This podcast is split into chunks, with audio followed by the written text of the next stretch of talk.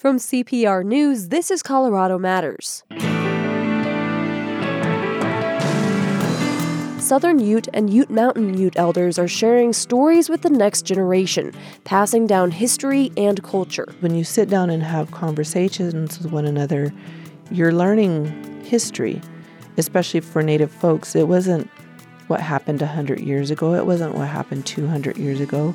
History happens daily. Then, Colorado is a hotbed of teen vaping. What are the actual health effects? and a bill moves forward to protect against discrimination on the basis of hair texture and type. A Denver author shares her experience with the way hair can be a referendum on race, societal norms, and self worth. Plus, the Denver band Tennis drops their new album tomorrow, just in time for Valentine's Day. What it means to singer songwriter Alaina Moore.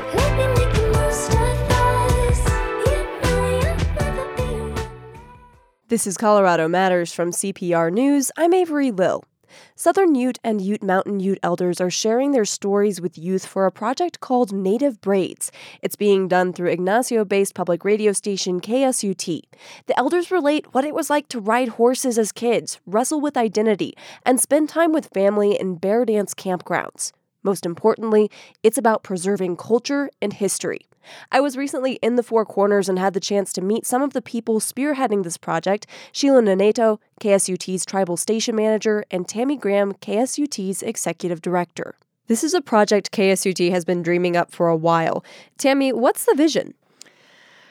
Really, the vision for this project of Native Braids is to be our first stab at what will become a tribal media center where we have numerous programs um, highlighting Native American culture and voices. And Native Braids really is the first uh, in this um, Tribal Media Center project. And Sheila, what were you hoping to capture with Native Braids particularly? Uh, stories from tribal elders with Native youth being the primary interviewer. And so we want that interaction between the Native youth and the tribal elder of their choice, not necessarily a grandparent or uh, you know, an older auntie or uncle, but maybe even just a mentor in their life. So let's talk about the kids and teens because they're key to collecting these stories. How are you involving them? Well, we're um, asking them to do interviews of an elder of their choice.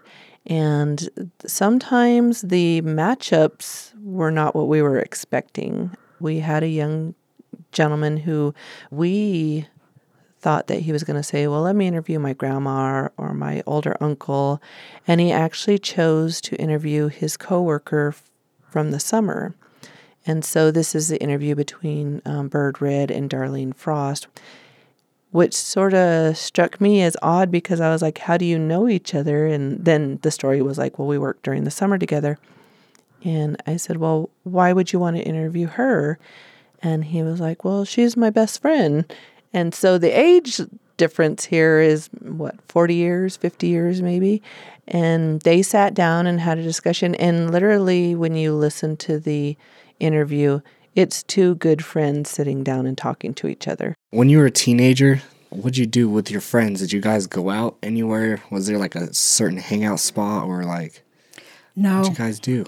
Nothing? We didn't do nothing. I mean, back then we didn't hang out with anybody. For real? For real. Um, came home and did our homework and watched TV. And I mean, we had friends, but once we left school, came home, and that was it. It's not question, answer, question, answer. It's two people having a conversation. And that was sort of the goal of what we were looking to achieve here is youth having an opportunity to sit down and listen, but also an elder to be heard. And then we also have folks who, you know, grandchildren who are interviewing their grandparents and hearing things for the very first time. We have an interview with a Snowbird Frost and her grandma. They talk about death in their family and just a passing of an uncle or a grand well in our society you know an older person would be a grandparent and so they discuss the death of um, her grandma's brother, which she had never spoke to her granddaughter about. I had one older brother. My parents were divorced, and we went to live with grandma and grandpa. We were only two years apart. We never went over his name. My brother's name was George. He was a very good brother. He was very loyal and very loving, and he was my protector. He always took care of me when kids bullied me. I was fiercely loyal as much as he was, but he, he was my hero, and he always will be. When I was 16, um, this is the sad part about my life. Uh, he was murdered in Bayfield, and um, I went to school in Denver. I was there in high school when when that happened, so I had to come home for his funeral, and then I stayed a couple of days, and then I went back to school.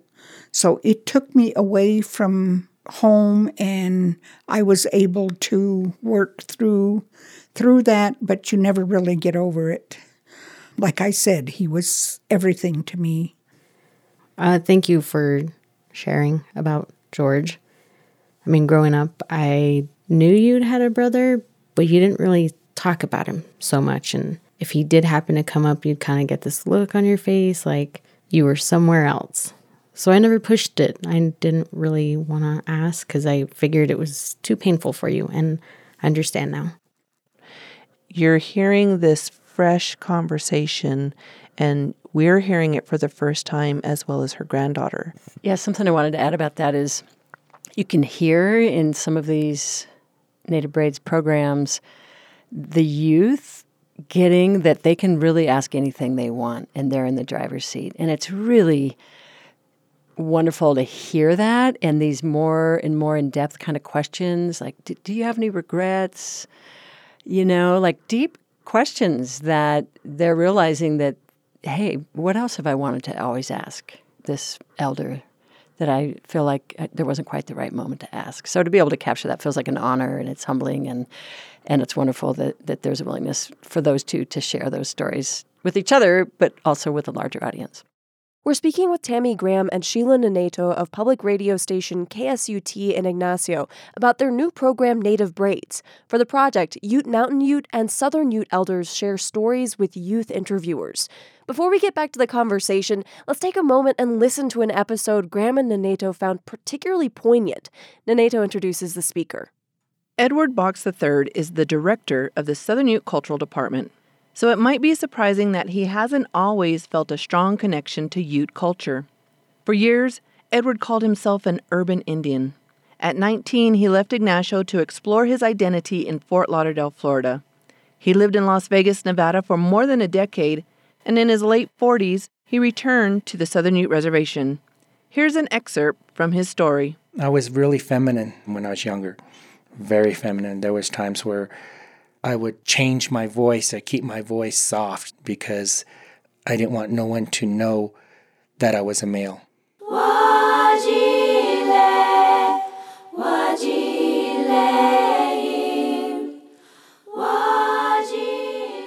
Our tribe never talked about being gay, you know, an alternate life. There's no thing saying, hey, they're special or, you know, they're they have a role too if they identified themselves as being gay there was nothing mentioned. I think that's part of slowly as I got into my later teens to my 20s where I started to say, well, my culture, it doesn't support who I am.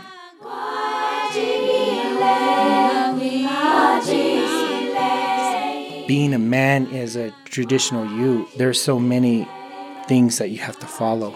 You know, the woman has a role as being a traditional Ute woman man has a role as well.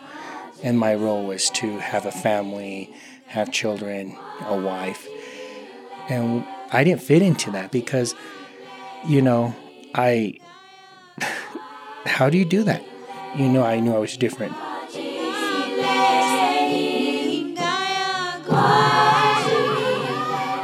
A lot of anger was inside me. You know, there was times where I'd actually, because we'd go to church on Sunday, and, you know, Catholics, as I was taught, you know, that's a sin to be gay.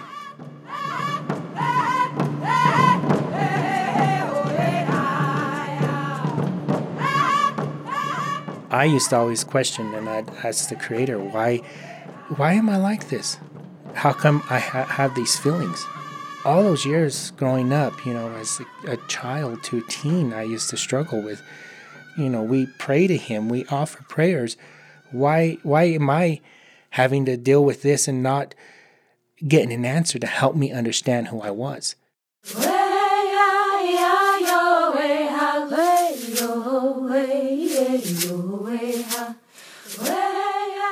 I'd go to powwows and I'd be in my regalia as a male dancing. And there were times where I would be out there dancing and I'd look at watch the females as they danced and it was comforting to watch them do it. Deep down I think inside I wanted to do that too, but I was taught to be a strong Ute male. My grandfather would take me to powwows with him, and we'd gone up to Fort Hall, Idaho. Was the Shoshone Bannock Festival. I have to say, I was probably about maybe 11 or 12. They had announced that they were going to do a Tiny Tots contest. They said that the boys had to wear a shawl and dance fancy.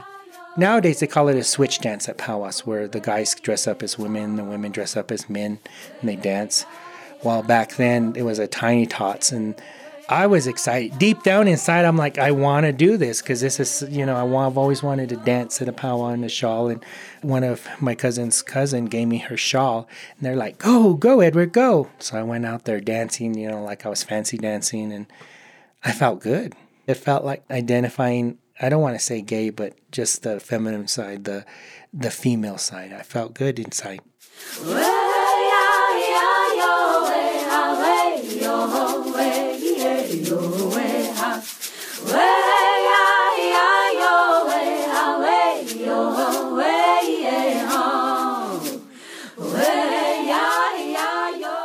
Now that I've come back and reconnecting with my culture, I don't even think of my sexuality there's this comfort level now.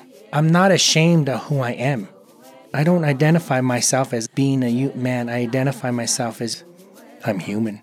Humans go through certain things, and in the long run, it's helping them identify who they are to make them stronger.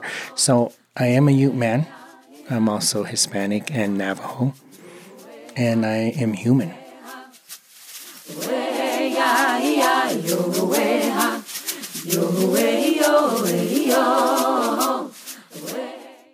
That's Southern Ute Culture Preservation Director Edward Box III. He shared his story about exploring culture and sexuality for KSUT's new program, Native Braids. Ulali, a Native American women's a cappella group, sang in the background.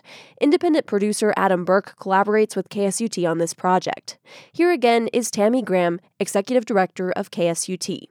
I would say that particular interview is meaningful because it covers a lot of different territory. It covers um, a youth on a journey of coming out, um, and it also covers this sort of this hero's journey of growing up in a community, leaving to go find yourself on a deep on a deeper level, and then coming back and giving back to your community. And I think that's portrayed really beautifully in this story. And what have you heard from the community, Sheila? Um, that particular interview, we have had positive feedback from elders to youth. And I understand that for some Southern Ute elders, the way they grew up, asking a lot of questions of elders was rude. Is that something that you had to think about in the interview process and training kids to interview these elders? Well, we give them a list of questions. So they have an opportunity to pick and choose from those questions. And yes, in in our culture, you know, you don't you don't question when you're being told, but we had educated both. You know, like this is what's expected of you, or this is what we're we're putting in front of you, and you're going to be asked questions, and if you want to answer them, yes, but if you don't, that's okay. But we didn't have one person, I think, who really stepped away from a question.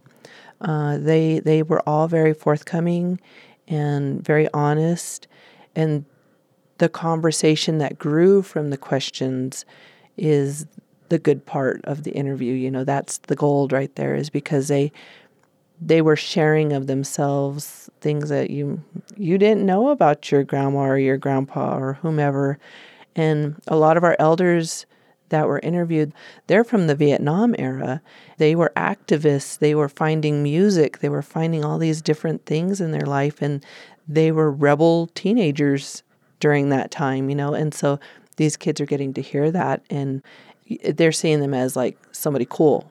Sheila, you're Southern Ute. Are you learning things about the elders in your community that you didn't know? Oh yes, um, and that's one thing that I really enjoy about radio is I enjoy sitting and listening to people. I love hearing other people's stories because the person sitting next to you, you know, you could have known them your entire life, but you don't really know them until you sit down and have a conversation with them. And I've done that several times where I've sat next to a person and just sparked up a friendly conversation. And the next you know, 45 minutes later, I've heard more about their life than probably people in their own family. And it's just listening to them.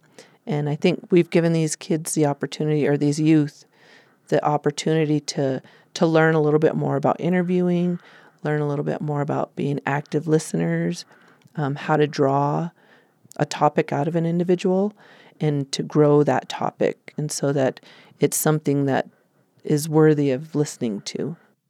And Tammy, is there a sense of urgency that if these stories aren't preserved now that they might be lost? Absolutely.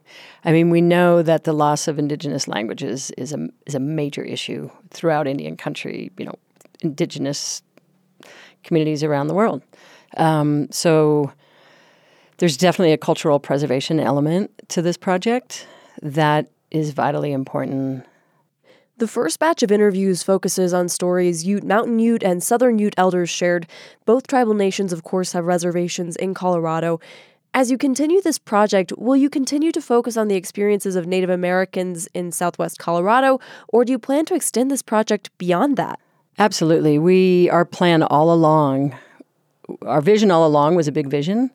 Start the project here, pilot it, pro- the project here, learn um, because it's it's complex and you know you want to be culturally sensitive and thoughtful and not just barge in and say we'd love to hear your story and you know. So our vision is to expand throughout indian country you know.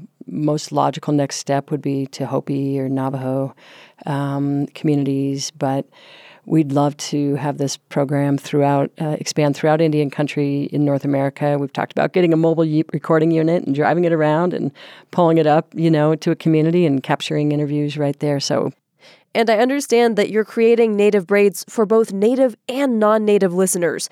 Are there challenges in making a program for both audiences?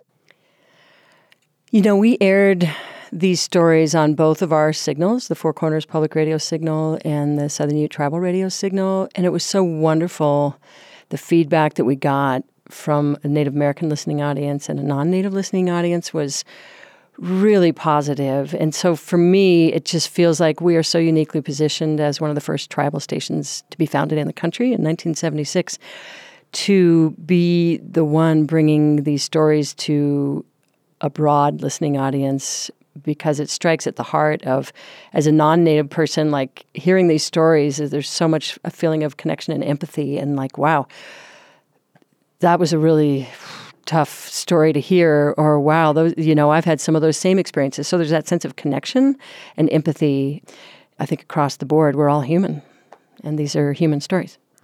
I agree completely. It's very true because the feedback that we were getting, we weren't sure. It's like, are people going to understand what we're saying? You know, we're, we're talking about, but everybody can identify with the story. Everybody. And so when we did start the project, we talked about like one thing that everybody has in common they wish they had recorded the people in their lives.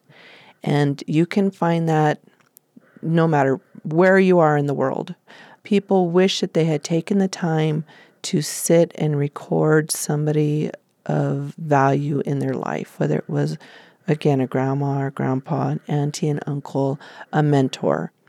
Because when you sit down and have conversations with one another, you're you're learning um, history, and history. We had also mentioned this. History doesn't just happen, especially for Native folks. It wasn't what happened 100 years ago. It wasn't what happened 200 years ago. History happens daily. we're such a small demographic, a small population in the in this country that our history happens here every single day, and we um, have the opportunity to capture that. And what happened in my mother's time, twenty years ago, fifty years ago, um, is history. It's Southern Ute history, and it's what makes us who we are, where we came from, where we are, um, and everything in between. That's the history, and that's the important stuff. I wish I had the opportunity and to sit down and record my grandma growing up, um, because we had daily conversations, and now I sit back and think, now what? Did, how exactly did she say that? What did she say? Did I get it right? If I had had that opportunity, I should have took it, and I think that that crosses over generation, that crosses over you know cultural lines, uh, and just people in general. Everybody wishes they had that opportunity, not just Native people, not just Anglo people. Everybody has wished they t- had taken that opportunity in their lifetime at some point. Do you have any advice, something that you've learned from this process that you'd share with someone who's thinking about sitting down and recording an interview with someone in their life? I would say really put some thought into what you want to ask and really think about those questions that you know, maybe going deeper into something that you knew but you have more questions about. Ask the things, you know, respectfully, but that you've always wanted to to know about. Because most people, especially if it's a relative or someone you're close to, I think if they, they hear your sincerity and deep interest and true interest, they they're willing to share. What about you, Sheila? What's your advice? Well, I mean, if if you're going to sit down and spend that time with somebody, make sure that the time that you're spending is valuable and that you are asking the right questions and that you build upon those questions as well. And you're asking questions that aren't open ended. A yes and no question can kill an interview easy. But if you're asking, like, what did you do when you were growing up? What was school like when you were growing up? And write everything down. Make sure you're scripted a little bit. And then that way you're getting the good stuff. That's KSUT's Executive Director Tammy Graham and Tribal Station Manager Sheila Neneto. KSUT collaborates with independent producer Adam Burke on their program Native Braids, a show in which Native American youth interview elders. The interviews are online at nativebraids.org. This is Colorado Matters from CPR News.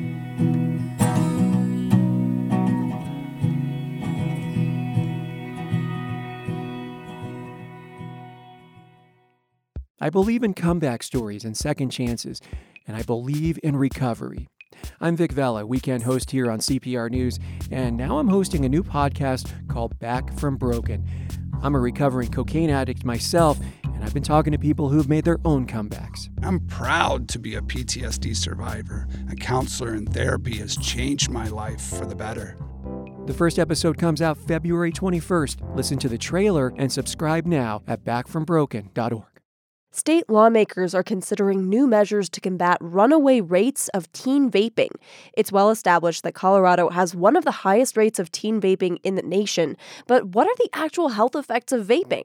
CPR health reporter John Daley took that question to doctors at Children's Hospital Colorado.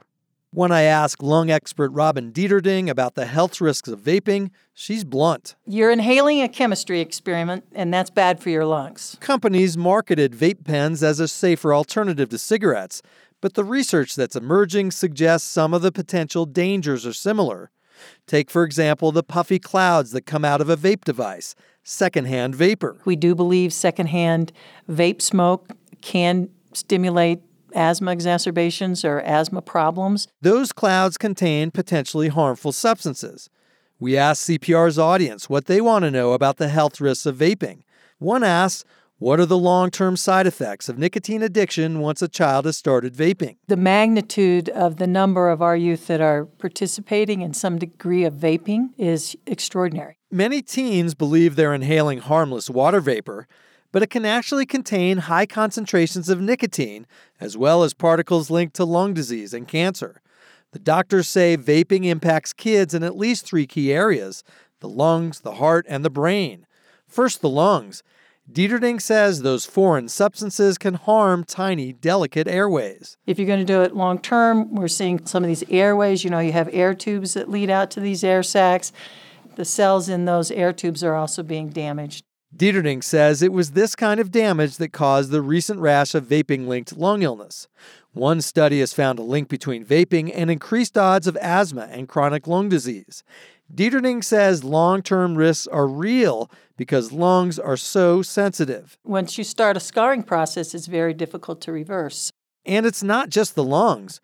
Research suggests vaping may be bad for the heart, for cardiovascular health as well.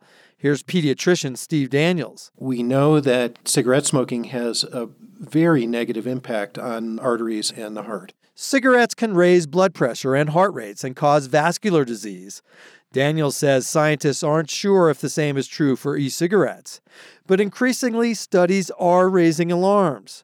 One last year found adults using e cigarettes had higher risk of heart attack and coronary artery disease compared with non users. Daniels says more research is needed. You know, it hasn't even been around long enough to know what the chronic effects might be. But maybe we don't even need to know that because we do know that for those who are vaping nicotine, it's incredibly addictive. That gets to e cigarettes' third big health risk addiction. Teens are especially vulnerable. Industry says e cigarettes are meant for adults to quit smoking, but Daniel says many young vapers will go on to become smokers. Kids, as they become adults, may switch to smoking, and then we know very well what the impacts of that are. Nicotine can harm adolescent brain development and alter brain chemistry. Child psychiatrist Joel Stoddard says, at least in research on young animals, there are permanent changes in neural pathways for attention and memory. And it makes you more prone to goosing that reward system. That means teens who vape aren't just at risk for nicotine addiction, they're also at risk for mood disorders and reduction in impulse control. And nicotine can also impact attention and learning. So, how do we help young people quit vaping? Another CPR listener wondered. Good question, Stoddard says. There's not a lot of good evidence for any kind of treatment. He says there's been decades of investigation into quitting smoking traditional cigarettes. Stoddard suspects some of those programs and medications may well work for young vapers. The goal now is to find out what parts of those work, translate them over for vaping, and to implement those programs on the treatment side. Stoddard says with cigarettes, peer pressure and support can help teens quit. With vaping, that's a challenge since so many are doing it. Daniels says another obstacle is the scale of the problem. When you think about, uh, you know, 10% of middle schoolers and 30% of high schoolers, that, that's a, a fair number of kids that need help now. Finally, one CPR listener wants to know which is really worse, vaping or cigarettes? Daniel says, though more is known about cigarettes, the answer is uh, they're both bad, and maybe extra bad because they reinforce each other. You almost can't think of one without the other. Daniel says if you look at all the bodily systems affected, neither has a place in a healthy lifestyle. I'm John Daley, CPR News. The State House passed a bill on Wednesday to prohibit discrimination on the basis of hair texture and hair type. The Crown Act would also protect hairstyles like dreadlocks, afros, and head wraps. Crown stands for Create a Respectful and Open World for Natural Hair. The idea that hair can be a referendum on race, societal norms, and self worth is something Denver author Ebony Flowers explores in her graphic novel Hot Comb. I spoke with her in June. I understand the idea for the book came while you were working on your doctoral dissertation, but you were also inspired by watching hair videos on YouTube. Yes, I was. So, writing a dissertation can be very stressful. So, one thing I did to relieve stress was to watch YouTube videos put out by black women who specifically focused on their hair, and most of them they did videos about what to do with their natural hair because uh, at some point, they did what is called the big chop. So they cut off all of their perm and started to grow their hair out naturally. And so they put out these videos to um, show people how they took care of their hair and um, what products they used and stuff. And so I was like fascinated by all, with all this, even though at the time I still had a texturizer in my hair. Um, anyway, uh, a lot of them started talking about their own um, hair journey, and and part of that was like their first perm, and their stories I realized were a little different from my experience with my first perm. Hmm. So I started to draw that out, and I just decided to make a comic about it. In those videos, they featured something that, called the natural hair community. And tell me a little bit more about that as a community. I like the idea that there is a, a community out there of, of black women who are celebrating the hair that grows out of their head without any kind of permanent manipulation. But with also within that community, there's some there's some people who feel as though there's still hair texture discrimination. So there's still um, like people who have looser curls than other people get more attention and maybe more sponsorship on YouTube. And there's um, and viewership on YouTube, and there's um, a lot of backlash about that. And um, people with kinkier textures feel as though they are being ignored in mainstream media, and then also in on YouTube. So, And is that where the idea of good hair comes in?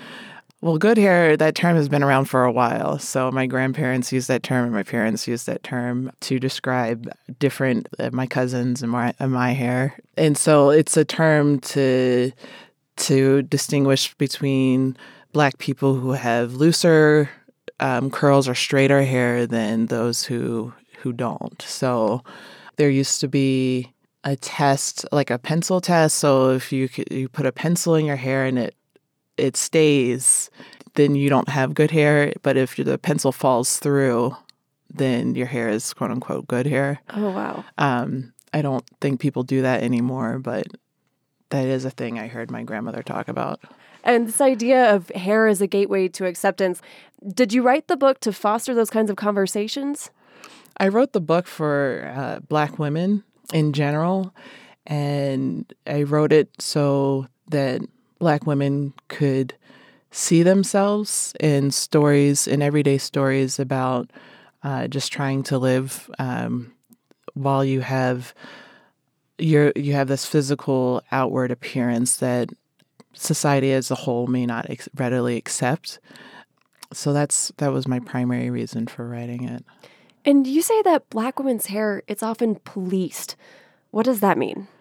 Our hair can't just be as it is, and so um, it's more than just the hair that grows out of our scalp. Uh, our hair is policed in the sense that when I walk down the streets, for example, it's not uncommon for someone to make a comment about my hair. And whether it's a good comment or it's something that's uh, a little bit of a microaggression, you know, that's to be um, for the person who interprets it. But I can't just walk down the street and not have my hair commented upon, And whether or not sharing like what something somebody might say? so I was in Toronto last year, and in my mind, I had this idea that Toronto was this um, uh, safe space for Black and Brown people because it's so it's such a multicultural um, city. And so I wore hair wraps there, not thinking twice about it. And I had a lot of negative comments um, from people uh, with my when I whenever I wore my hair wrap. And in the book, I mentioned this one time I was on the subway and a woman came up to me and started asking me about um, my ethnicity because of my hair wrap. And so she was asking me if I was Muslim and trying to get around, like, why is my hair covered up kind of thing. And for me, it's just a fashion statement. So my mother covered her hair up too. And she also wore wigs, and my grandmother wore wigs. And so it wasn't anything out of the ordinary. Um, but they are doing something very normal, which is covering my hair, became this big thing. And so I actually felt bad for people who, for women who are actually Muslim and have to like cover their hair up all the time for religious reasons, because I can only imagine, you know, the pushback they get um, and they deal with every day. And so hair and how you wear it or even cover it and how people react to it, it can be a symbol of racism.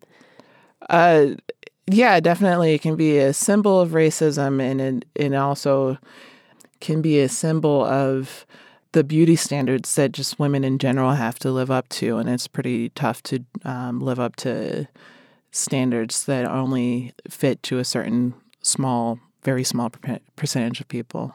And I think one of the most touching moments in the book is the first time you get your hair permed, and you already mentioned that. touching moment, yeah.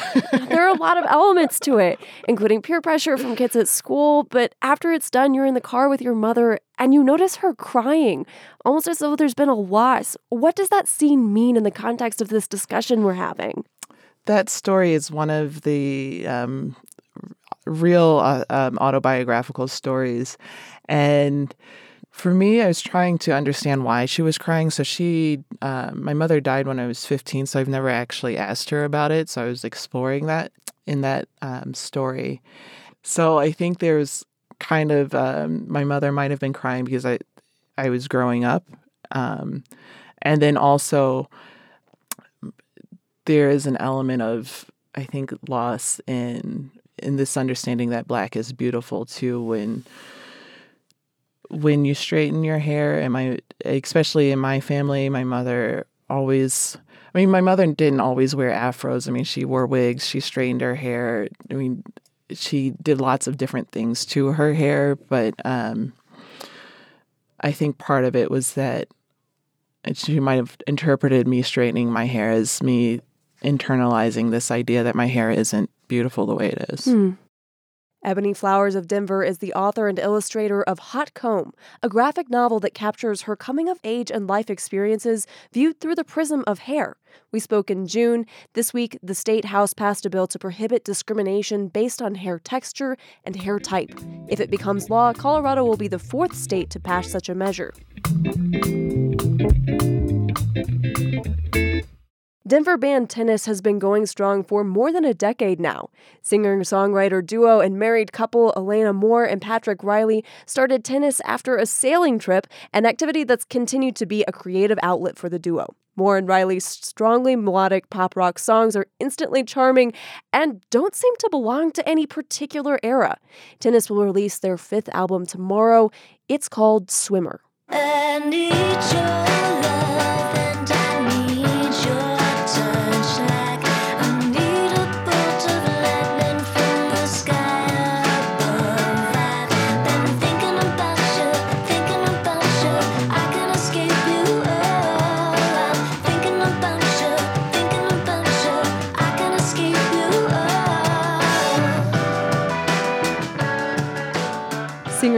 Keyboardist Alaina Moore joins us now. Welcome back to the program. Thanks for having me. Let's get right into the new record, Swimmer. We're hearing the song Need Your Love. It's got some fun tempo changes between verse and chorus. You wrote on Twitter that this is your favorite song the band has written. Why is that? Oh, you know, every once in a while I'll have a song that is very resilient and can handle every single idea that I have. Normally, I find myself in the situation of like giving up or sacrificing all of my favorite melodies or um, musical arrangements that I'd like to do with the song. And this one, I wanted to do the tempo change really badly. And I can't believe the song held up through all of my wildest ideas. Um, it just felt like it was uh, the perfect conduit for everything that I wanted. I love this idea of a song as a sort of resilient vessel for ideas. Um, you also refer to this album as your most beloved offspring, and it sounds like records are sort of like children to you. Uh, yeah, especially since I make all of my music with my husband and we are childless. Um, all of my friends are having babies, but I'm making albums.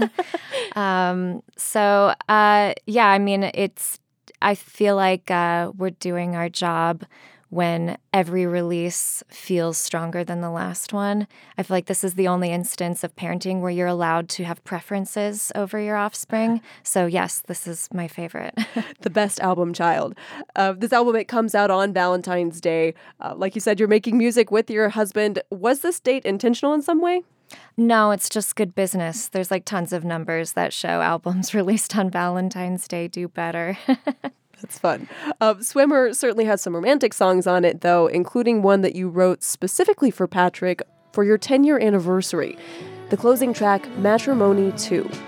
No one knows of love that's slow, held like the longest breath, or the gentle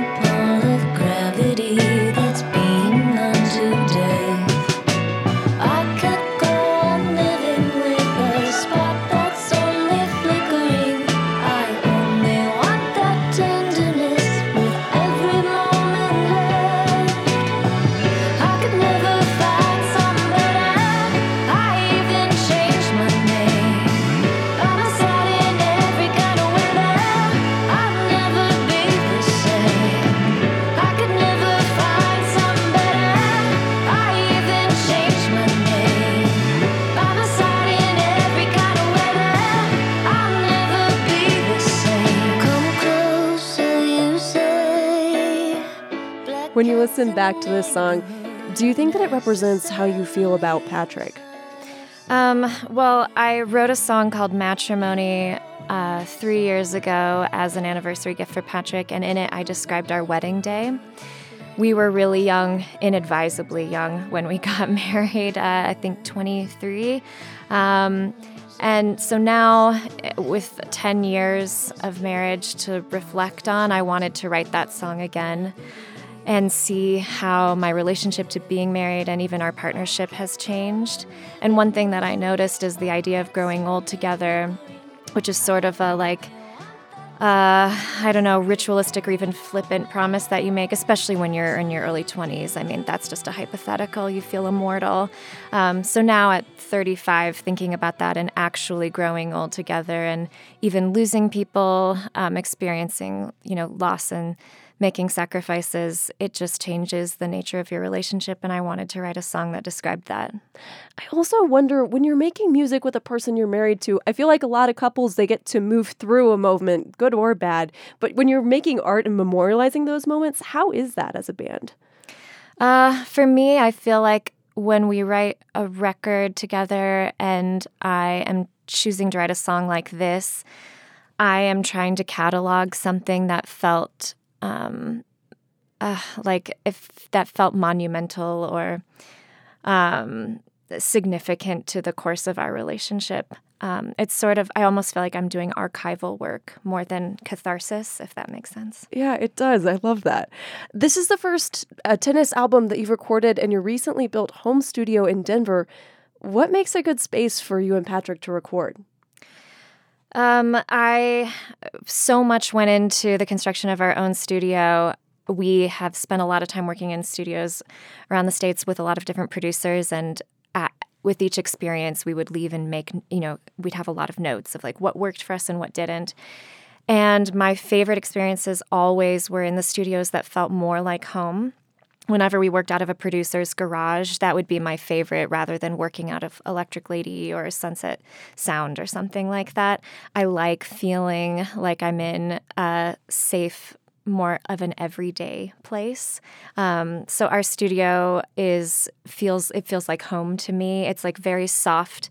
All the sound tra- treatment I did like velvet upholstered walls instead of like those hideous egg crate things. um, but I want it to just feel like very conducive to the writing process because so much of that is done in the studio as you refine your ideas as you're committing to them. And I think our album really benefited from having a place like that to work out of. We're speaking with Alaina Moore of tennis. The Denver band's new album, Swimmer, is out tomorrow. One of the central tracks is Echoes. You said get a doctor. My wife's going under. She's off where the sun isn't shining. I thought I would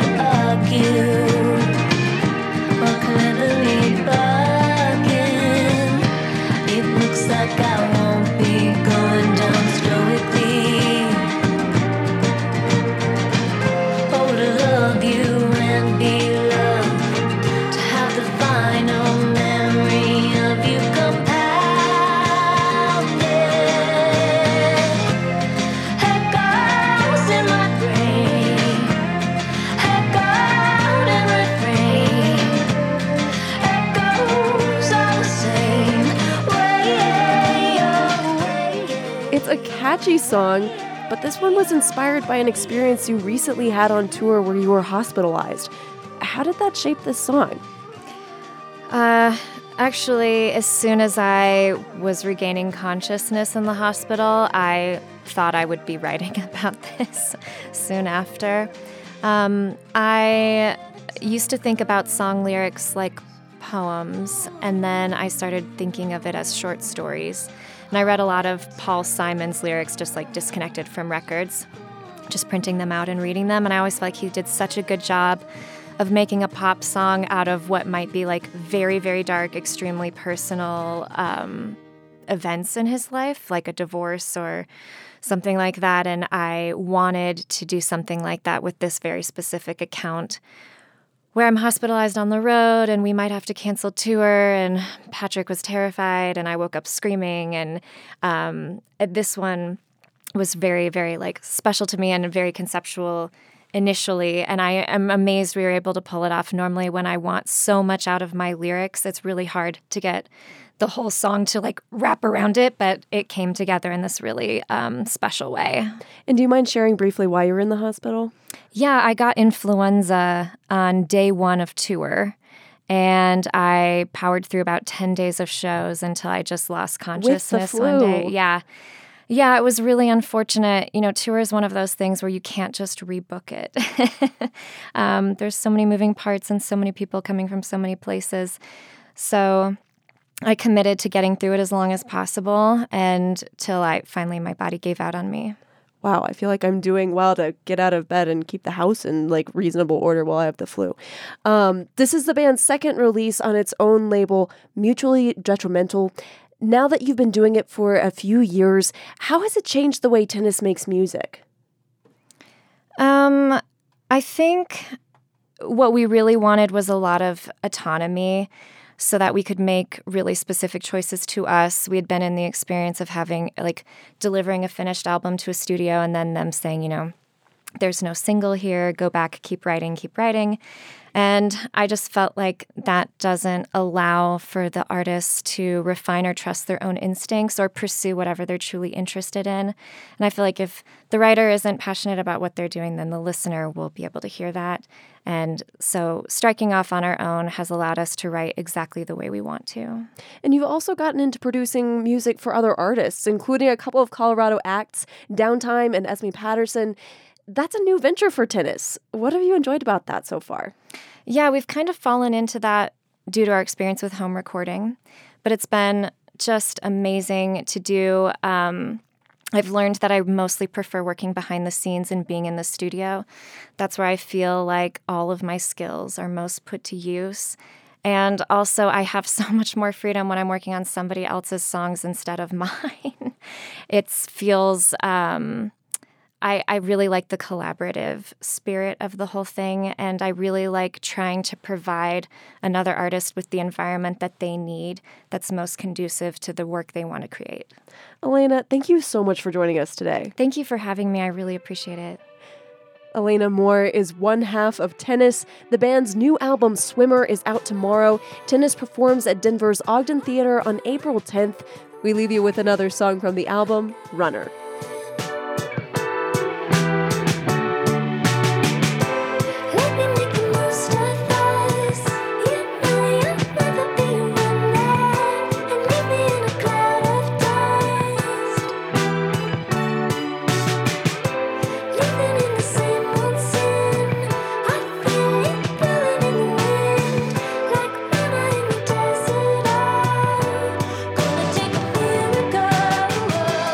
Thanks for joining us today on Colorado Matters. I'm Avery Lill. This is CPR News.